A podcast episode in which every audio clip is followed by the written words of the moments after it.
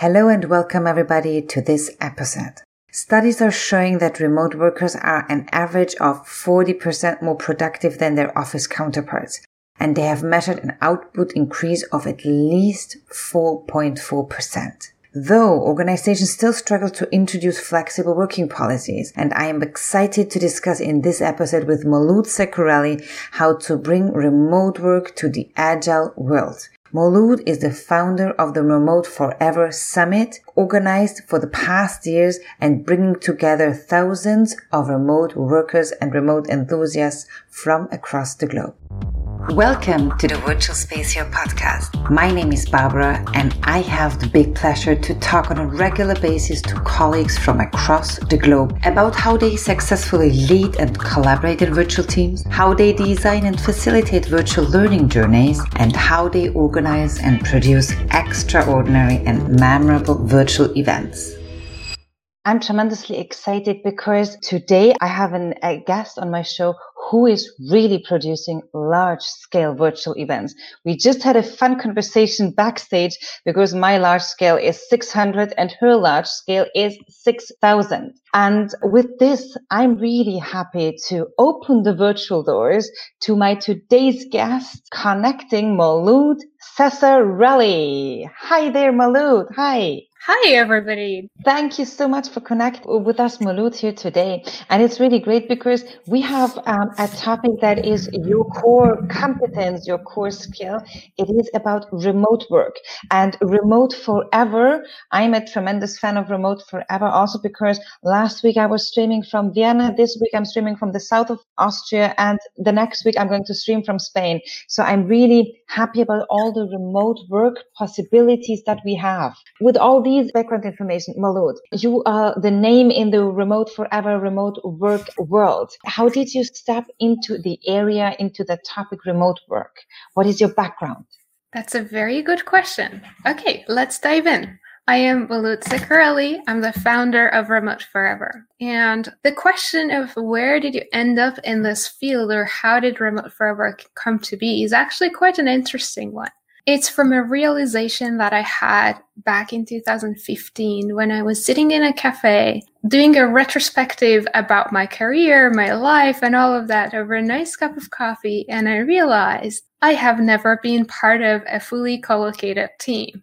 And I wondered oh. if that was a possibility because at that time I was working as an agile coach in an IT organization. And everyone around me who was a thought leader in agile said you need to be co-located if you want your business to be agile. And that that challenge, that dilemma got me thinking. And long story short, it resulted in creating Remote Forever Summit. And after that, Remote Forever, which is now my business, consulting and helping organizations that are distributed to adopt agile ways of working, as well as helping uh, organizations that are transforming to agile ways of working to learn how to work effectively remotely. Fantastic. That's a really interesting story because I think a lot of like paradigms are changing. So also we don't need to be co-located. We don't need to be in the same place because we have so many apps, technology softwares that help us connect and also meaningful, fully, fully connect with other remote co-workers, right? That's correct. Look at us. We are not we, we are connected here in different countries and uh, and still it is a great way on how we can share our expertise or work even together. Maulud, it was really fun when we were talking about our virtual events because both of us we are in the virtual events production company. We work with virtual teams but at a different scale i would say right? Because when i mentioned you know i'm doing my uh, large scale events with up to 600 students now Maulud was like 600 is that large scale i was like yeah, that's totally large scale for me. And she was like, for me not, because I organize events from seven to 10,000 people.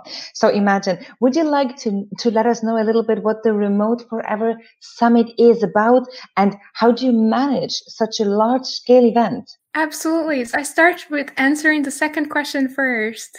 Remote Forever Summit, the way that it came to be was actually like the follow up of the story that I shared with you, how the idea sparked in my head and where it all started. I thought there is some truth to this whole remote working thing. I work in IT, I'm an agile coach, and everyone around me seems to be resisting this whole idea of remote working. And at the same time, I'm working with so many different teams and I managed to get them successful. I managed to bring happiness and motivation back to the teams, and teams eventually become high performing and what we actually call get an agile mindset. So, Remote Forever Summit was started from a very simple idea of testing whether or not there are other people like me who don't see remote working as a challenge to resist or as a problem to remove, but rather as a reality that needs to be understood and an opportunity that needs to be embraced. And it turns out there are thousands of people out there who believe in the idea. And that's how Remote Forever Summit came to be. So I brought experts in Agile and experts in remote working together. And I literally call it the wedding party of remote work and agile because the two need to work together. And over time, I've come to understand that for a lot of people in HR, the term uh, agile already has remote working embedded in it. Whereas mm-hmm. when you come from IT, there was a huge resistance to the idea of remote working. So agile meant software development practices that are agile and not necessarily flexibility in work, not necessarily having the freedom to work from anywhere. So there is this huge mis, uh, maybe not misconception, but difference in how we perceive agile in our different worlds. Mm-hmm, mm-hmm. Um, maybe we have been talking for, for quite some some minutes now about agile. What is agile for you now, where you combine probably your IT point of view with all the agile manifesto in the background and your business or the other point of view that you are now sort of merging? I think it's actually a lot closer to you people who are watching this and the way you think about agile. And the reason I say that with su- such confidence is because Barbara has told me that you guys are mostly from the world of HR. And I think that in the world of HR, agile has been understood in its essence. It's about mindset. It's about culture. It's about how we come together to empower every single individual who is in the organization and give them the power to collaborate, regardless of where they are, regardless of what time zone they are in, and making the whole experience of working together as inclusive as possible. Where I came from, however, Agile was a different thing. Agile was a software development paradigm that was changing the way people planned and developed and delivered software. Like, this is actually my cute way of explaining what Agile software development is to people who are not necessarily in software. I'd ask this question Do you guys remember Microsoft Office? when we had to wait for several years to get the newest CD and then insert it into our CD-ROM and install the software. And we were anticipating and waiting to see what new features Microsoft Office would bring to us. And then we had to wait for a few more years. And sometimes, do you guys remember this paradigm, by the way? Just type yes in the chat if you do. A while later, what happened was so actually one of the one of the releases of Microsoft Office, I remember there was this like a feature that was a paperclip that would jump next to you while you were typing in Microsoft Word and it would try to help you and you'd feel like, go away, go away, I don't want to see you. And it would just keep coming back. And everybody hated this feature. It was cute, but it was interrupting our flow of productivity. And you couldn't remove it as easily because you had to wait for Microsoft software developers to plan, develop, and release maybe in the next two years. So we were stuck with something we didn't want that. So mm. what agile software development did as a paradigm in this industry is it brought this iterative and incremental way of planning, developing, and delivering. So nowadays, you get push notifications on your applications in your phone every couple of weeks. You also get updates on your software that you're using on your computer pretty frequently. That's because the whole process of doing that in the organization, for example, Microsoft, is agile now and it allows for flexibility. It allows for the culture that creates better software and more valuable uh, services and products for the users. So I hope that clarifies the differences between agile software and agile HR and also like how I see them coming together. That's fantastic. And you know, Maulud, if you if we look at the comments, we see already a lot of people saying yes, Sam remembers, Thomas remembers, we see Eric remembering, Christina is remembering, and Anna as well. So tremendous what we're getting through the It's hard to forget. it's hard to forget. So what what is the reason? What do you think why agile software development was that differently interpreted or picked up in HR? Because I know there are a lot of HR people there, OD people. So what happened? Well, Agile started with software, right? There is a there is a concept called Agile software development, or sorry, the Manifesto for Agile Software Development. So it all started in 2001 for software.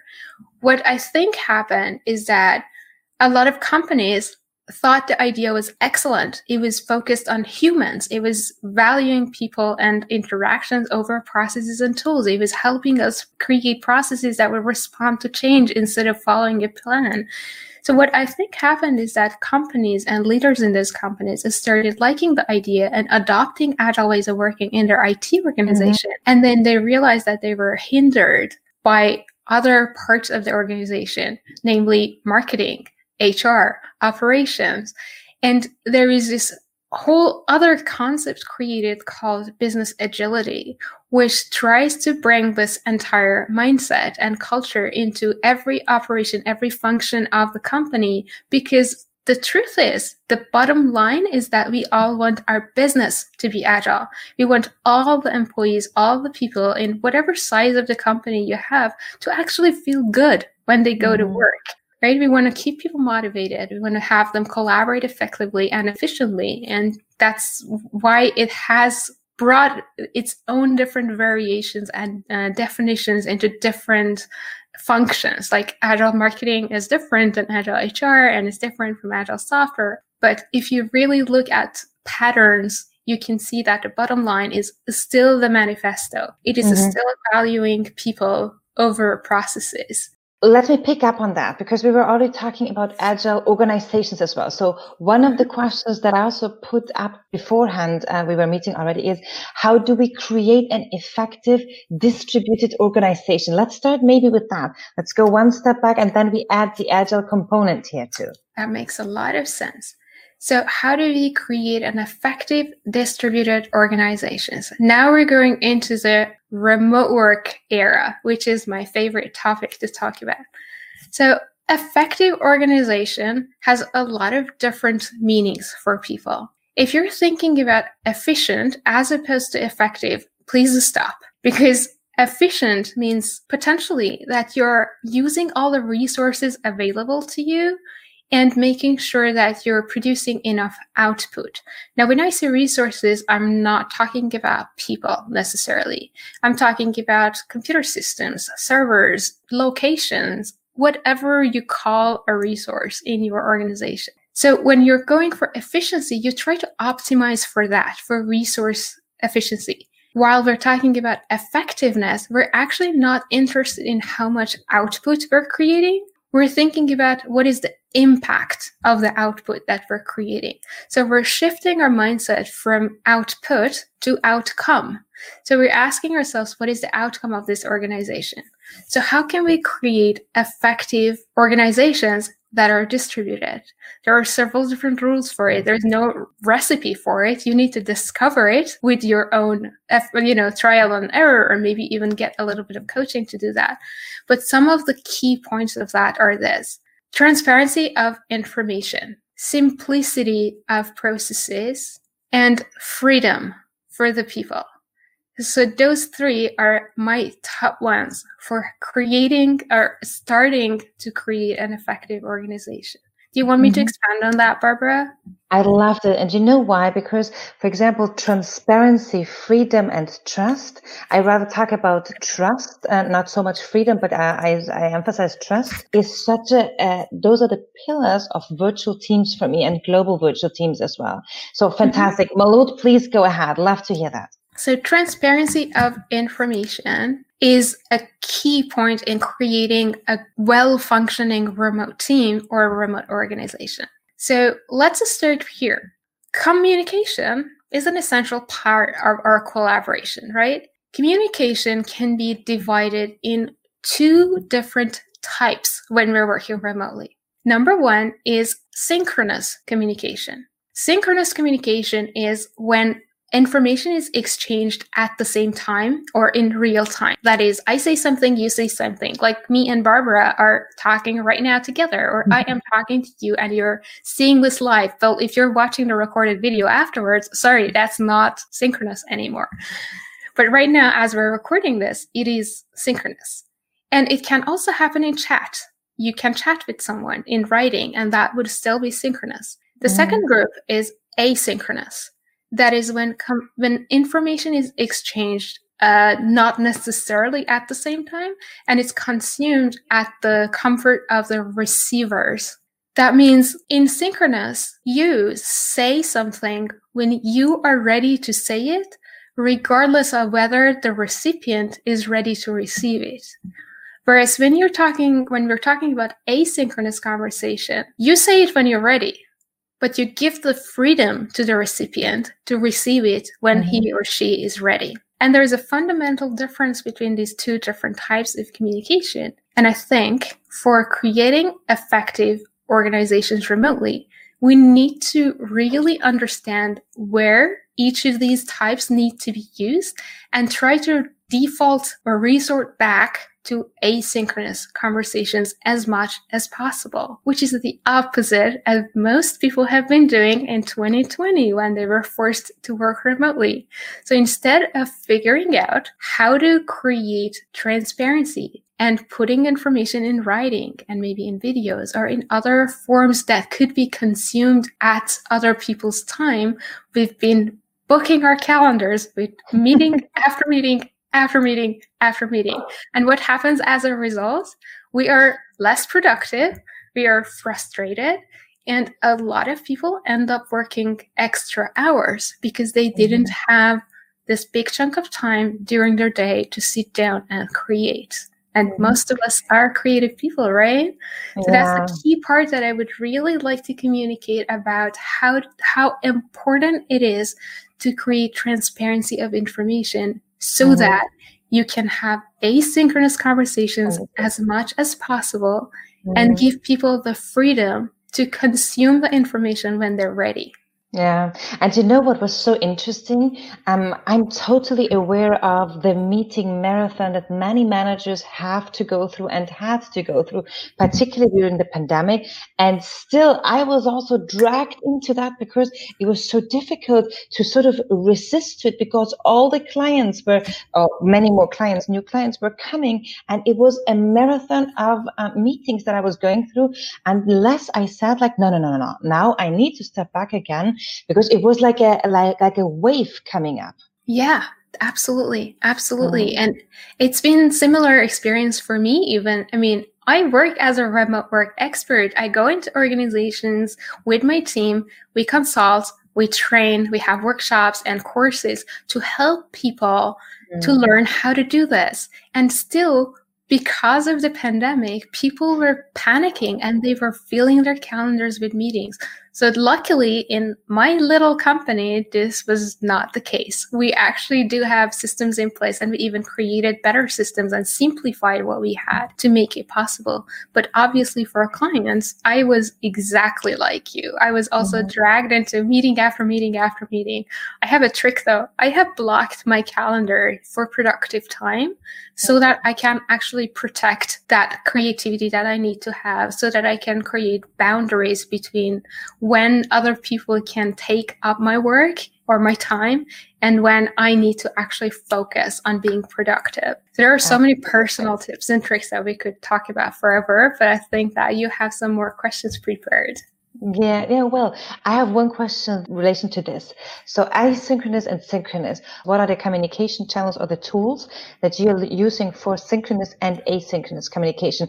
And maybe also like a guideline, because what I felt is like many teams started using 20 channels at the same time because yeah. they felt the need to over communicate. And of course, we know that this is not going to be effective at the end. And no. three, four channels, that is usually my number, uh, like, like my rule of thumb. But also, what is your experience with that? It's a funny one. So while I'm going to answer, I want all of you who are watching this to please drop the name of your favorite tools that you use for communication in the chat. So now to answer your question, Barbara, this is the most common question that I get. What tools should we use? What technologies should we use in order to whatever it is that people used to do before they worked remotely? So some people say, what tools should I use to meet? You know, should I use Microsoft Teams? Should I use Zoom? Should I use Google Meet? Should I use some other tool that I don't know about? And then what tool should I use to do, I don't know, like the quarterly planning? Setting OKRs or whatever it was that they used to do, whatever process that they was. They come to me and they say, what is the best tool for it? So I'm going to answer the same way I answer my clients. Take a step back. You already have a lot of tools at your disposal. Let's see what tools are being used here. We have them already. The people people are writing Google Meet. We have Zoom. Well, uh, very expectedly, we have WhatsApp as a communication channel. And again, Mike is also mentioning WhatsApp, and WhatsApp. Rigoberto is mentioning Teams. I see that. Yeah, I see your answers now, and this is excellent. Stick to what you have if it's working for you and learn how to simplify and adapt your processes to the tools that you already have. Only, and I emphasize only, add a new tool to your tool stack if you absolutely need that. If there is no other way for you to do what you need to do. So instead of asking what tool should I use in order to do X, take a step back and ask yourself, what is that X trying to achieve? It's not a meeting. There is a purpose behind that meeting. It's not the communication that's the core of the need. The goal is not to communicate. The goal is to collaborate, right? So we need to ask ourselves, what is the purpose that I'm trying to achieve? And then ask yourself, how can I do that asynchronously? And then if you still cannot solve the problem, then say, all right, so what is another tool that I can use for in person or real time mm-hmm. communication. Interestingly, none of the tools that you guys have mentioned for communication has the advanced possibility of asynchronous communication. I think if we mean the same, so there is one coming up that for communication, uh, we also use in many teams, it's Slack, but uh, happy to have more from you, of course. Slack is great for overload of information and for chatting in real time. It is true that it's it is enabling. I love Slack, by the way. I use it every day. I would probably not be able to do my work without it. But what I'm trying to emphasize here is a place where information can be organized, structured, and kept for a longer time, like a task management system, like Asana, Trello, Basecamp, maybe Microsoft Jira that some of you use. And we don't think of those tools naturally when we're thinking about communication. But really, those are the most powerful tools that we have at our disposal. And here's why. They already have a system for managing your work. What you really need to do is to spend the time to simplify the processes that you have and to create the culture in the team in the company so that they keep information together with the task, mm-hmm. right? A lot of people see the task in the task management and then they go to Slack or they go to WhatsApp or they go to uh, Google Meet and just talk about it. And then the information does not get written down and documented. Whereas if you keep all the information together with the task, it's so much easier for anyone to find everything related to a certain piece of work and just get done with that, right? Mm-hmm. So I want to emphasize that these tools are communication tools. Use them, create ways to use them effectively, and then you'll see that your need for real time or synchronous becomes minimized. You're going to have mm. less meetings when things become clear and when people know where to find stuff. So there is like these two layers to transparency. There is information exists somewhere. The second is everybody knows where that is and how to find it. So I say there is transparency of information and there is transparency of information flow. So both of them need to be simple and understood by everybody. And you can probably realize that it's not an easy work to do, especially if your company is large. And that's why my company exists because we do consulting to help organizations to make iterative changes slowly to get there, get there where everyone can work remotely and feel engaged, connected, and effective. That's super. And when we talk about everybody um, can be engaged, also, I assume that the second principle that you mentioned beforehand, freedom, is very much connected and linked to that. Would you like to elaborate a little bit on what you understand by freedom? I love that. Yeah. Freedom is my top value, personal value, as well as reflected in the company that I've built. So some people have mistakenly thought that working from home that we were all forced to do because of a global health crisis is remote work.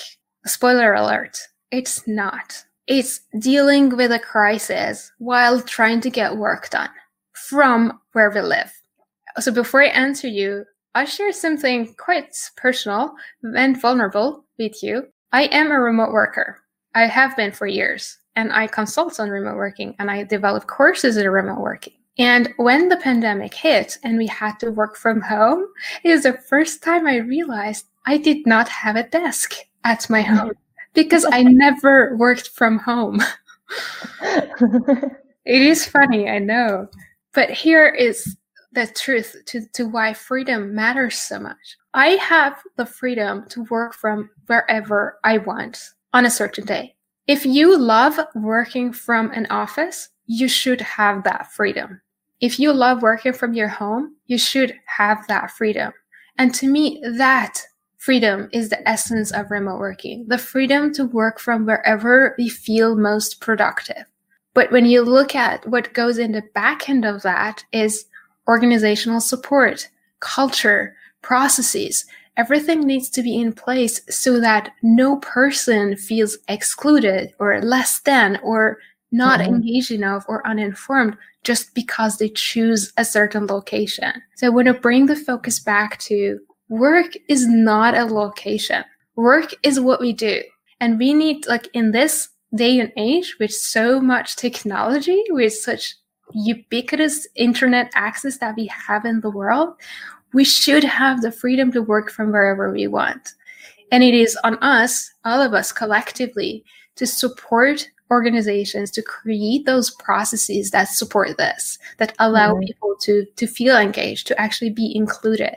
And I understand that some people are resisting this entire idea and they don't even equal, like, see it as freedom because we've been working from home and we've been pretty isolated for the last few months. So mm-hmm. please separate the, this global crisis from having the freedom to be with whomever you want, wherever you want, and still be productive. Absolutely. Very, a great insight and a great way of seeing it because I think that is being mixed up quite a lot in the past, um, in the past month there. So I'm just dragging in a comment by Sveta who's saying, what a great insight about different tools for synchronous and asynchronous type of connection.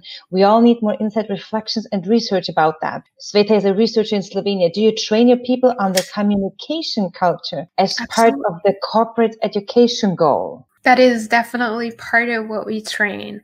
We start with the leaders and we teach them how to read, how, how to lead remotely. I said read remotely. Isn't that funny? how to lead remotely. And once leaders have really incorporated the mindset, then we move on to helping every single individual. Education is a big, big, big part of changing anything in the organization. And culture is a big part of that. Without education, there's it's not possible to impact the culture, right? There's mm-hmm. another sentence that I, I, have with me. I think I should probably write it down and just see it every day. But it's it's from a book that I once attempted to translate and I stopped halfway through. It was about organizational culture. And there was a sentence in that book that said, culture cannot be created. Culture can only be discovered, nurtured, and improved. And I just love that sentence about organizational culture because I really think it is true. If you're more than one person in a company, if you're two, you already have a culture. So you mm-hmm. need to mm-hmm. discover it, nurture it, understand it, and improve it. Mm-hmm. Absolutely, absolutely. And when we talk about culture and leadership as well, so we're talking about a remote work culture or organizational culture fostering remote um, work. What would you say is, from a leader's point of view, to switch a little bit to the leaders themselves, what is super important? So maybe I can just say like some do and don'ts for leaders. If you're a leader in an organization that is distributed, Clearly explain your goals and expectations to the people that work with you. A lot of times when we're working remotely, expectations are not made explicit. They are implicit and they result in misunderstandings, miscommunication. And quite often as leaders, you might say, I don't see the results that I want to see. So you focus on the results. But what is happening like long before the result was generated was expectations were not made clear. Agreements were not made explicit. Mm-hmm. So focus on that and clearly explain it. Another thing to, to do is stop asking what tools should I use. Focus on what you have and don't add. In the Agile Manifesto for Software Development, there is the term simplicity that is defined really beautifully. It says simplicity is the art of maximizing the amount of work not done. Maximizing the amount of work not done. Now, when it comes to tools or the tool set that you're acquiring, I would rephrase it this way and say, go for simplicity in your tool set. And that is maximize the number of tools not used. So if you can keep all the communication in one tool, go for it and do it. If you need two, that's maybe enough. Try to minimize the number of tools that you use and instead improve your processes and focus on the flow of them. Now, again, as a, as a leader, there's like personal development uh, work that, that needs to be done for great culture to be created. And that is from changing from a transactional leadership to a more influential and inspirational leadership where you empower people. And it is deep work. It really requires a lot of help, maybe from a coach to understand how to incorporate that, especially when you have never worked remotely before and you're used to mm-hmm. seeing people. It's much harder to focus on the final result that people create instead of whether or not they're sitting at their desk and producing results at a time. And empowering people for a leader is not any different in remote than it is in person. I think I could define empowering other people as creating other leaders, trusting that people are smart in individuals that are giving their best at any certain point with the information that they have at hand. And there are some don'ts, like don't micromanage people. Stop looking at every single move that people make. Don't go into like all these tracking systems that you have and time tracking and task tracking and chat tracking and just pinpoint what people have. If somebody is looking for a link to something and information transparency is not there yet, hold off and see if somebody else from the team is going to step up and help. And super important, this is for those of you leaders who are very, very busy and you have a lot of balls that you're juggling, you have a lot of different projects. Do not expect your employees to be available 24 7 just because they're remote. You need to create a work life balance and a boundary between work and life. Mm-hmm. and you also need to respect that for other people. This is coming back to that value of freedom that we talked about. So just because you didn't plan for something until the very last minute does not mean that you have the right to put that stress on your employees. They have the right to not be available 24 7. Mm-hmm. Do not ask for overtime. That goes along with that. And one last thing is when you're thinking about work, it's very easy when we're remote to forget about building bonding, connection, camaraderie in the team. Uh, spend time to figure out how to do that. If you need to celebrate online together, even though it's really not the same as celebrating in person, do that anyway. I, I recently uh, ordered cupcakes and soda to be delivered at people's homes as a surprise because we had released a fabulous feature and i thought this client they've been remote and they deserve that celebration. So if they were in the office they would gather around cake and they would maybe have beer and some some coffee but they weren't and i could not spend the, their budget like i couldn't go over budget. So cupcake and soda or cupcake and coffee was the easiest thing that i could order and it was just such a beautiful thing to just gather together online and still realize that we're human we need to remember that we're human yeah. and i want to close with always always assume that people are giving their best and people have good intentions Nobody's evil. Nobody's trying to manipulate or escape work or anything like that. They're really all like you, trying to get work done when they're remote. You know what I'm always thinking and when I heard you talking now? It's like as a researcher or coming also with a, a, theoretical background, I'm always thinking there are so many things we continue talking about that comes back in from, from literature from the 80s. So when we talk about thinking the good of people, it's theory X and theory Y. Do we trust our people? Do we give them the trust? Do we provide them with the space? And they're going to flourish. So talking, let's think about positive psychology, positive leadership. Even though now it's a different, we are remote working, but it's still the same. And still it's not really like in the blood in our organizations that sometimes for me as a researcher, like, damn it, what are we doing wrong? And I'm such a practitioner oriented researcher. I'm writing blogs. I'm doing so many keynotes and I'm sort of translating all that sometimes complicatedly written stuff into easygoing articles, but still, it's it's difficult um, that we change and that we change in our organizations. Yeah, I think it is still, as a global community, we're still suffering from the residue of industrial style of management like when when it was industrial revolution and we needed to form factories and product mm-hmm. lines and specializations became a thing and people kind of forgot that they had to learn a bunch of people skills and they focused on this one thing and we started having jobs with names like before the industrial revolution people didn't really refer to their jobs with a name. You know, you wouldn't say, I'm a farmer, I'm a baker, I, am an whatever. We got there because we needed that during the revolution and after that. And there were management uh, paradigms that came to exist because of that. Many of them like the early ones were authoritarian and later on they became more democratic and inclusive. However we're still suffering from the cultural residue of that.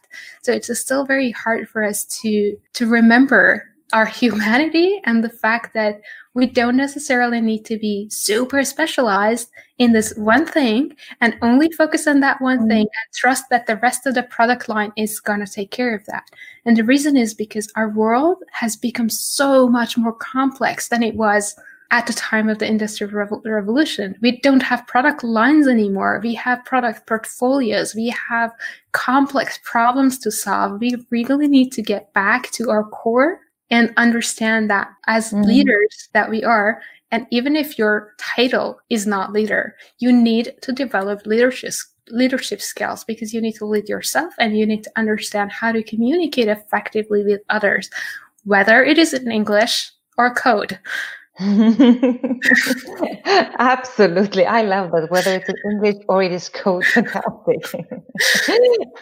Great. When we talk about remote work and agile, and we connect it to HR. So I'm coming from HR OD field practices, and I know that there are a lot of HR OD people out there um, um, watching. So what would you say is one fundamental goal or one fundamental instrument method or one fundamental thing to look at from an HR perspective? Mm, that's a very good question. Let me think about it for a moment. I think it would be decentralization of decision making in organizations. That's what I see coming. Right mm-hmm. now, we're still transitioning to remote working. We're still transitioning to agile ways of working. In 2020, 97% of companies that were surveyed for the agile, for the state of agile survey reported that they're using some sort of agile. And about 74% reported that they are going to remain remote after 2020. So 97, 74%, those are pretty high numbers, right? Mm-hmm, mm-hmm. What I think happening is, is still a lot of decisions are being made in a top-down fashion in an in a, in an elite group of leaders that make decisions for others. What I think would happen going forward is more inclusiveness, where people who are impacted by a decision also contribute to the making of that decision. It's a long mm-hmm. time to come. It's still, it's already happening in, in small bits and pieces here and there, but I think that is the direction that we're taking if humanity is there to survive. Otherwise, this comment would be taken back in, in, in a moment, right? Absolutely.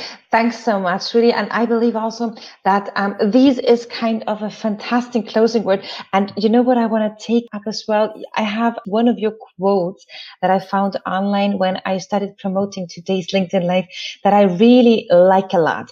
Coming from you, Maud of course. Although I'm a big dreamer, I believe in taking small, steady actions and letting the results guide the way. Why I really love that is because it reminds us that all of us, we can take small, steady actions. And it doesn't need to be a big bomb falling down on your company. Start small, but be steady in whatever you're doing. That's correct. Absolutely. And don't forget, um, if you want to really um, experience a large scale event, Remote Forever Summit, it's a six day online event to celebrate remote, remote working in Agile. And it's free and it starts on November 11. So if you go to the webpage, the webpage will be set up this weekend. So on Monday, you'll have all the news there. Don't miss that and uh, stay tuned of what is coming up at Remote Forever. Maud, from my side as well, thank you so much for being with us. I prepared sort of a virtual cocktail backstage. I love the example we were giving when you were sending out the cupcakes and the tea. We organized last year conference where we um, tried to stimulate also a sense of belonging through having lunch packages being sent out to all the conference participants. And that's really a nice thing. Another company I worked with, what they were doing is they had a cocktail happy hour and employees were sent cocktails and there are companies doing that. So companies preparing that for you, that your employees are receiving a package and then there is a cocktail happy hour and everybody is preparing his, her own cocktail and then you have a chit chat. And to cite a little bit Cathy Labourie, who was here with me a few weeks ago, she was saying, and as we are also believers, it's not that we cannot connect meaningfully virtually. It is about our um, attitude towards it. So it is possible, but, but we need to allow it as well. And there are many ways, and Maud showed a lot of ways what we as organizations and leaders can do. So Maud, Thank you so much again. I'm happy to be, be back with you backstage in like two more minutes. If you wait for me, we're going to cheer um, together with the virtual cocktail. And I thank you very much and all the best for your virtual summit that I definitely am going to attend. Thank you. Thanks a lot for having me. And thanks to all the audience who stayed until the very last minute. And of course, those of you who left halfway through and are watching this later on. Thanking you very much for being with me here on the Virtual Space Hero LinkedIn Live. Thank you. Bye. Thank you. Thank you for listening. If you like what you hear, we highly appreciate if you share our podcast via social media or with a colleague. If you want to get more tips, tricks, practices, and tools directly to your inbox, please go to our webpage, virtualspacehero.com, and sign up for our newsletter. Until next time, become a virtual space hero.